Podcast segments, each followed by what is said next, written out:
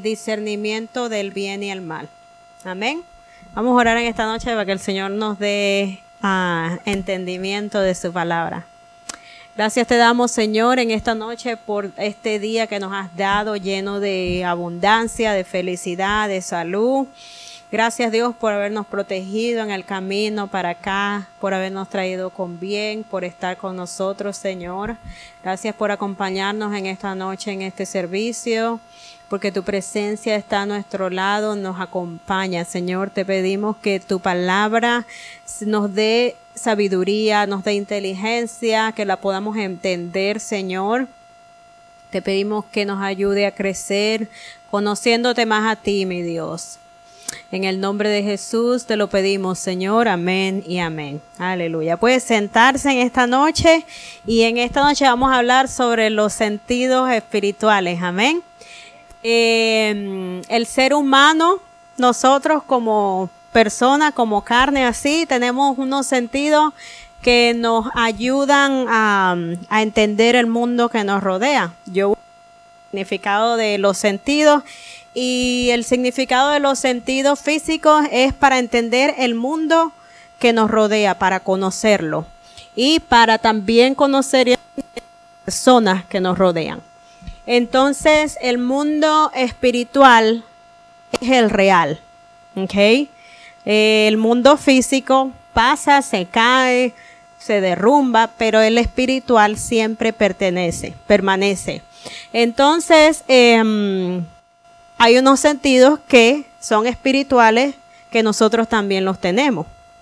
Entonces están los sentidos de la carne que son la vista, el oído, el olfato, todas esas cosas nos ayudan a entender el mundo que nos rodea y a las personas que están a nuestro lado para conocerlos. Ah, y los espirituales nos ayudan a entender el mundo espiritual y a conocer a Dios. Amén. Entonces los sentidos están ahí. hay personas, hay hermanos cristianos, hay hermanos, todos como nosotros, que algunos estamos como niños porque nuestros sentidos no los hemos ejercitado. Y ahí es cuando dice el versículo 14, el 13 dice que la leche es para los inexpertos, los niños, pero el alimento sólido es para los que han alcanzado madurez y han ejercitado los sentidos. Amén. Entonces, em, el cuerpo humano, nosotros a veces cuando utilizamos, y lo digo nosotros porque nos pasa a todos, eh, el ser humano vive a veces mucho por la vista. Amén. Porque bueno, se puso el tiempo negro, va a llover. Amén. Pero nosotros también cuando vivimos en el espíritu, con los sentidos del espíritu, ejercitándolo, vivimos es por fe. ¿Me están entendiendo?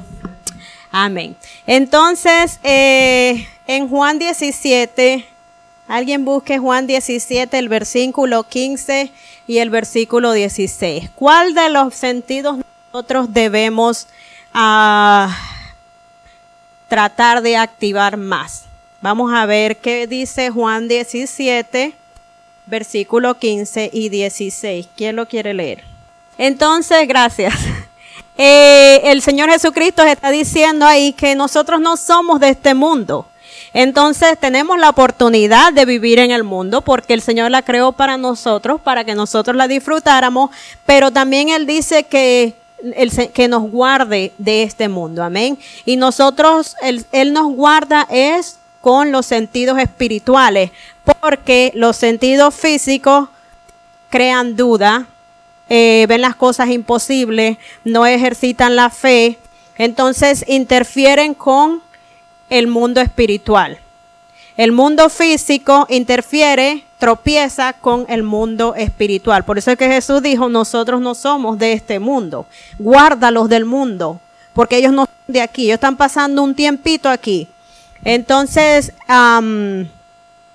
¿Cómo nosotros podemos hacer para activar esos, esos sentidos espirituales? El mismo versículo 17 ahí dice, amén. Eh, el Señor Jesucristo un día dijo, yo soy el camino, la verdad y la vida. Entonces dice, santifícalos en tu verdad. ¿Quién es la verdad? Entonces está diciendo, santifícalos en mí. Tu palabra es, soy yo. Entonces el Señor Jesucristo está diciendo, ellos no son del mundo, pero santifícalos en mí. Ah, tu palabra soy yo. Entonces, ah, con esto, esto nos está llevando a que la palabra del Señor, la Biblia, a la que cargamos todos los días, este, ¿qué dice la Biblia, la, la palabra del Señor sobre la Biblia, sobre la palabra de Dios? Ajá, y el cielo y la tierra van a pasar. El mundo físico va a pasar, pero el espiritual no pasará. Va a permanecer para siempre. Entonces el Señor le está diciendo, Señor, santifícalo en mí, porque tu palabra es verdad. Ah, vamos a, ¿cuántos están entendiendo? Amén. Entonces en el mundo físico nosotros podemos oler las cosas, podemos escuchar a otras personas hablando, podemos probar la comida, eh, podemos tocar las cosas. Bueno, en el mundo espiritual también tenemos esa misma capacidad. El oído, por ejemplo, el oído en el mundo espiritual, el oído en el mundo físico es ese que cuando alguien le dice algo a usted, usted lo escucha, ah, ok, ya. Pero en el mundo espiritual, Dios nos habla es a nuestro corazón. Amén. Eh, por ejemplo, usted a veces cuando se despierta en la mañana, usted se levanta y ve a los pajaritos cantando, ahí el Señor le puede hablar. ¿Me entienden? No le está hablando al oído aquí, pero le está hablando a su corazón, diciéndole yo te amo, te doy un nuevo día, te doy nueva vida, te doy una nueva oportunidad. ¿Me entienden? Entonces, el oído eh, físico está aquí, pero el oído espiritual está en el corazón de nosotros. Amén.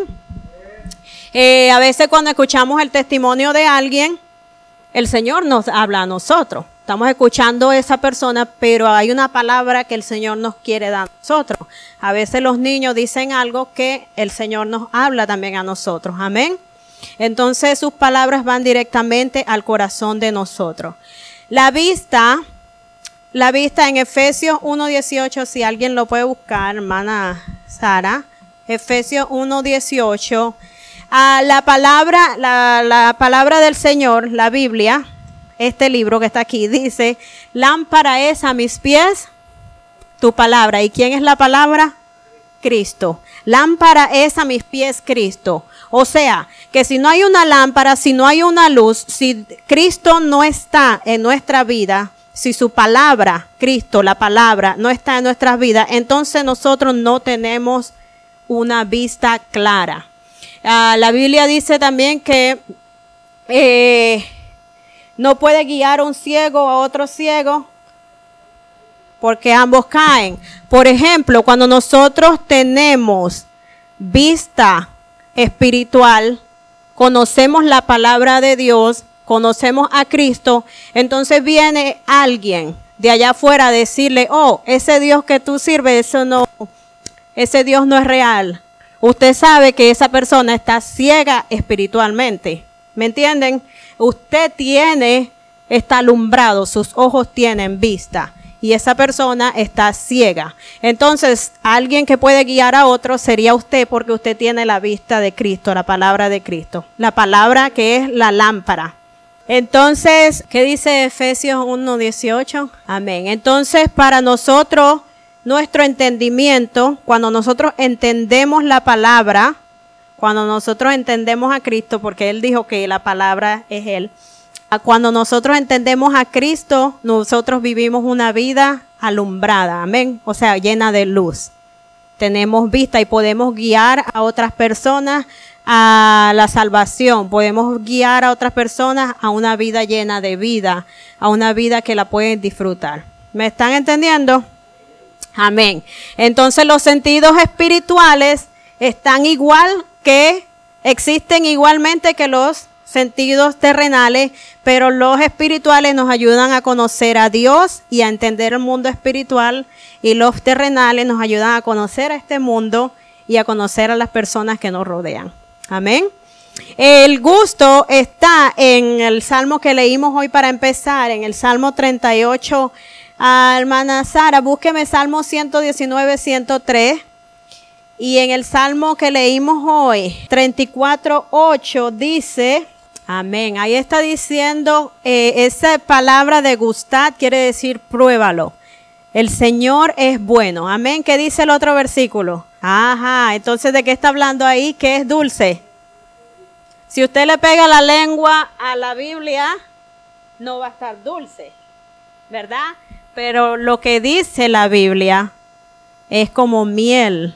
Amén. Es el gusto. O sea, la palabra de Dios tiene un sabor, tiene un gusto. ¿Me están entendiendo? Entonces no es que usted se va a poner a probar la Biblia, no, es lo que tiene la Biblia. Eh, la Biblia tiene que traer a nosotros un refrigerio, tiene que traernos a nosotros fuerza, tiene que traernos a nosotros un sabor, amén.